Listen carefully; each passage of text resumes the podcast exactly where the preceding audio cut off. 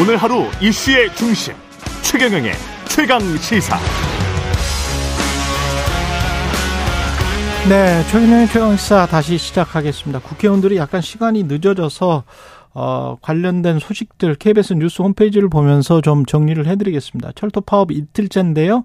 운행의 차질이 계속될 듯하다는 소식이 있습니다. 수소행 KTX 운행 등을 요구해온 철도 노조가 어제부터 나흘간 1차 총파업에 들어갔고요. KTX와 일반 열차 등의 운행률이 20% 넘게 줄어들면서 시민들이 불편을 겪고 있다는 소식. 그리고 어 김정은 위원장이 하바로프스크로 이동을 했군요. 푸틴 대통령, 러시아의 푸틴 대통령은 대북 제재 안에서 군사 협력이 가능하다는 뜻을 밝혔고요. 미국은 대러 제재를 확대하겠다. 나토 동맹 기업도 포함해서 대러 제재를 확대하겠다는 제재 확대를 북미 정상회담 이후 발표했습니다. 예. 여야 가리지 않고 할 말 하시는 영예인 기본소득당 의원 어, 들어오셨습니다. 안녕하세요. 네, 안녕하세요. 예. 영예인입니다. 지금 사실 이 시간이 김재원 최고위원의 박치기왕 시간인데 김재원 최고위원이 어 무슨 일이신지 예. 전화를 안 받으셔서. 네, 제가 늦은 게 아니라는 점을. 예, 용해 의원은 늦으신 게 아니고, 예, 그 다음이에요. 8시 15분부터인데, 근데 그 방송에 약간 차질이 생겨서, 어, 용해 의원부터, 어, 정치 현안들 좀 짚어보겠습니다. 감사합니다. 아, 아닙니다. 예. 이번 개각의 의미부터 좀 살펴봐야 될 것 같은데요. 점수를 준다면 어떻게 평가하십니까? 국방부, 문체부, 여가부 소폭 개각했습니다. 네, 저는 적반하장 네. 개각이라고 생각하는데요. 적반하장 네. 개각이다. 예. 그러니까 개각이라는 건 국정 쇄신의 일환이잖아요. 그러니까 예. 그것이 야당이 요구했던 아니면 여당 스스로가 그런 쇄신이 필요하다고 생각했던 뭐건 간에 예. 어떤 새롭게 시작한다라는 의미를 담아야 하는데 예. 이 특, 특히 이제 국방부 장관 바꾼다는 말이 돌았을 때 그랬죠.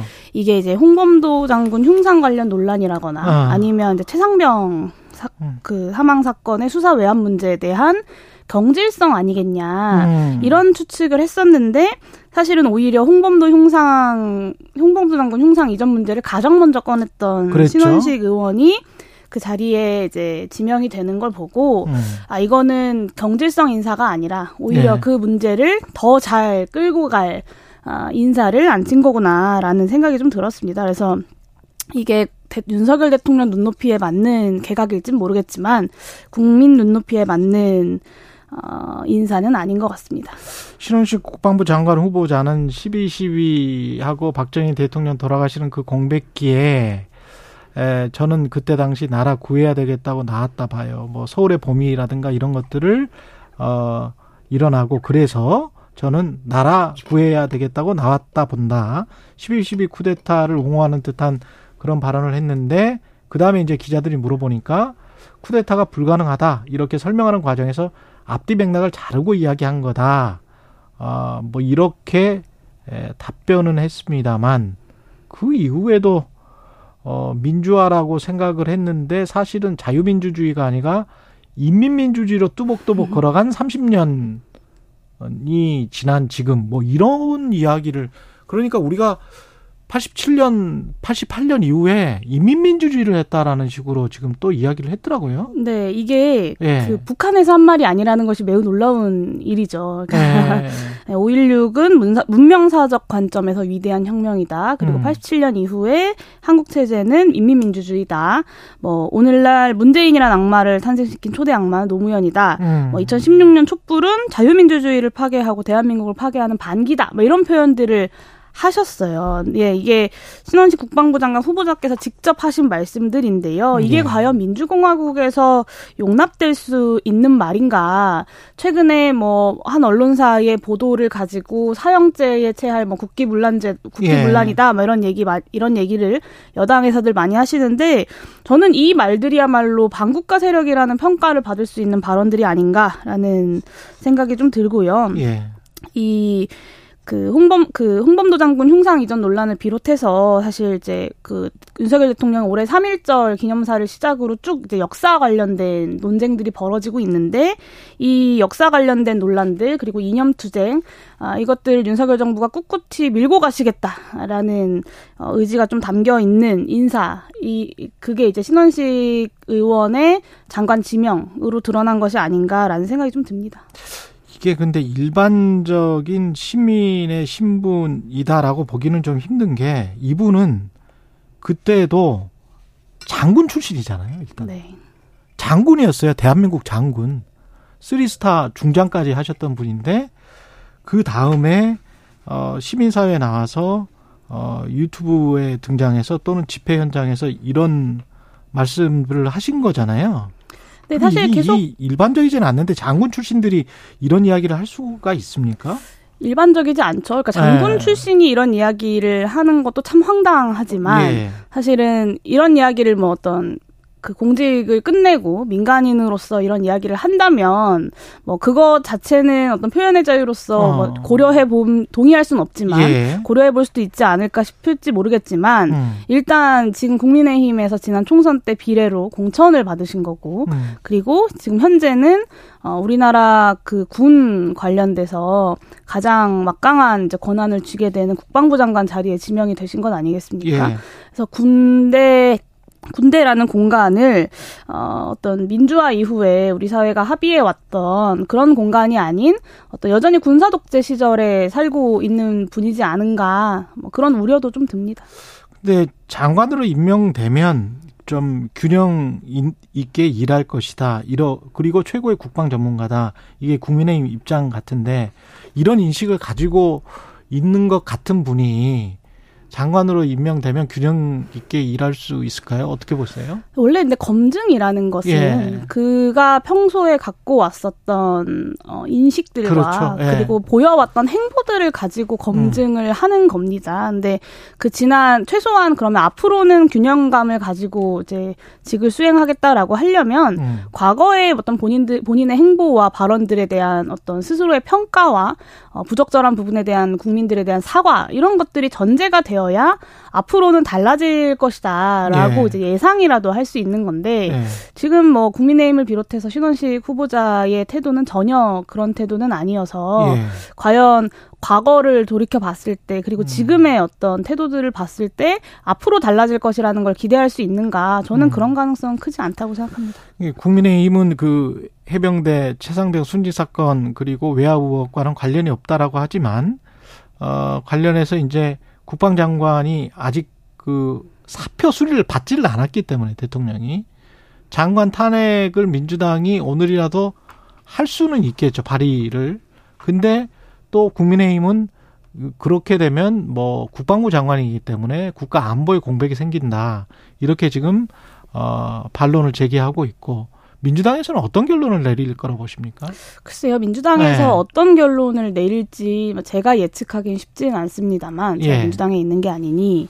다만 저는 탄핵 결정을 왜 못하는지는 좀 납득이 되지 않습니다. 아, 그러니까 아, 예. 그 탄핵으로 인해서 안보 공백이 발생한다고 하면 음. 사실 국방부에서 빠르게, 그러니까 대통령실에서 빠르게 사표를 수리하면 될 일입니다. 그러니까 아. 이게 탄핵이 발의가 된다고 끝이 아니라 네. 그 국회에서 본회의를 통과해야 되는 것이기 그렇죠. 때문에 그러니까 물리적으로 걸리는 시간이 있습니다. 그렇겠죠. 그래서 만약에 탄핵안이 발의된다고 해서 바로 안보 라인의 공백, 그러니까 국민의힘의 주장을 100번 양보해서 어. 인용한다고 했을 때도 그것이 바로 발생하는 것은 아니다. 근데 어.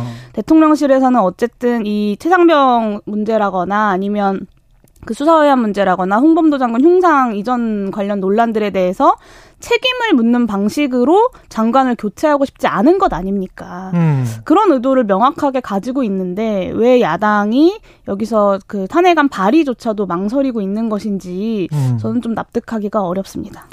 그리고 유인천 문체부 장관 후보자 같은 경우도 어 장관으로 임명되면 균형 잡고 일할 거다. 왜냐하면 블랙리스트 의혹이 있긴 있었기 때문에 근데 본인은 부인은 하고 있지만 어, 균형 잡고 일할 수 있을 거라고 보십니까? 그 일단 그 블랙리스트 문제를 뭐 다시 한번 좀 정리해 보겠다 이런 예. 이야기를 했는데 예. 이 블랙리스트 문제를 정리하려면 저는 유인촌 후보자가 본인의 정계 활동을 좀 정리하셔야 되지 않는가라는 말씀을 좀 드리고 싶어요. 그러니까 음. 이 그때 당시를 돌이켜 보면 2008년 문체부 장관이 된 직후에 가장 먼저 한 말이 이전 정권의 정치색을 가진 문화예술계 단체장들은 스스로 자리에서 물러나라 라는 어. 말이었습니다. 근데 이게 예. 그 문화예술계 블랙리스트의 시작이었거든요. 그러니까 음. 이 본인의 과거의 정치 행보들부터 좀 정리하고 사과하셔야 이 블랙리스트라는 문제도 좀 정리될 수 있는 것이 아닌가라는 음. 말씀을 좀 드리고 싶고 본인도 그런 말을 했었거든 네. 했었군요. 예. 그 문화 권력 균형화 전략 대외비 보고서라거나 아니면 예. 문화예술 체육인 건전화 사업 계획, 뭐 좌파 연예인 활동 실태 및 고려 사항 같은 이 문, 유인촌 문체부 장관 시절에 만들어진 문서들이 사실 수두룩합니다. 그래서 이거는 문체부가 아니고 국정원 문건 아니에요? 국정원 문건 그 네. 그건 이제 방송통신위원장 네. 이동관 홍보수석 관련된 문서들도 사실 마찬가지인데 네. 그 관련 부처나 관련 그 공직자들이 연관되어 네. 있다고 보기 어렵죠. 네. 네. 그런 면에서 연관성을 부인하기에는 좀 증거가 너무 뚜렷한 것이 아닌가라는 음. 말씀을 좀 드리고 싶고요. 언론과 국민을 향해서 욕설을 이제 하고 또 문학의 블랙리스트를 만들었던 게 사실상 들통이 나서 음. 쫓겨나듯 정치권에서 이제 퇴출당하듯 쫓겼던 사람을 다시 불러들이게 된 건데 여기에는 좀 이동관 방통위원장과 좀 항보를 맞춰서 빠르게 음. 좀 언론 장악을 마무리하려는 대통령실의 의지가 담겨 있는 것이 아닌가라는 국민들의 우려도 있는 것 같습니다. 예.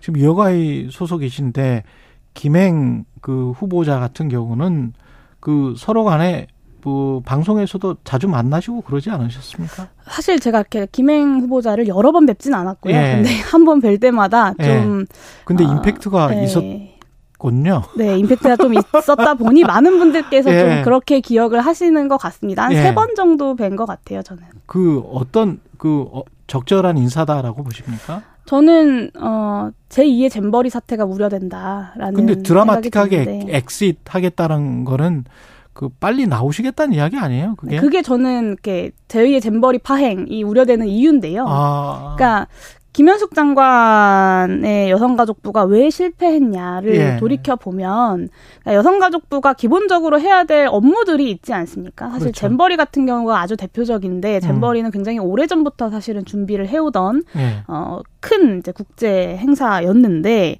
어, 그런 데에는 관심이 없고 오로지 부처를 없애는 데에만 관심이 있으니 여성가족부 업무가 잘 진행이 될 리가 있겠습니까? 음. 저는 그것의 어떤 결과가 지난 잼버리 파행이었다고 생각하고요. 근데 어, 어제 이제 김행 후보자가 첫 출근을 하면서의 첫 일성도 이제 여성가족부 폐지가 이제 윤석열 대통령의 공약이다라는 음. 이야기를 하면서 뭐 드라마틱하게 exit하겠다 이런 표현을 하셨는데 어, 저는 이제 부처 발전을 위해서 노력하겠다. 혹은 우리 사회의 어떤 여성, 청소년, 노인 이런 성소 그 소수자들을 위한 어, 노력을 하겠다라는 메시지가 아니라 어, 첫날부터 어떤 본인의 업무가 끝날 날 이야기를 하는 드라마틱하게 네. 엑시하겠다. 그래서 네. 어떤 여성가족부의 소임을 잘 해내고자 하는 직원들의 사기가 오히려 떨어지는 첫 출근 일성이지 않았나라는 생각이 들고요.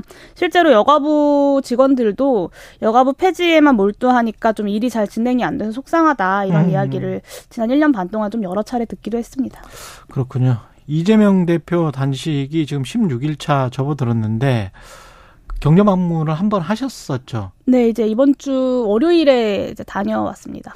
어, 어떻게 판단하고 계세요? 멈춰야 된다고 생각하십니까? 어떻게 생각하십니까? 아, 사실, 어, 윤석열 대통령, 그러니까 집권 여당의 어떤 쇄신을 요구하면서, 그러니까 내, 그 국정 운영의 쇄신을 요구하고 여러 가지 요구를 가지고 제1당, 그리고 제1야당의 대표가 단식을 하는데, 네.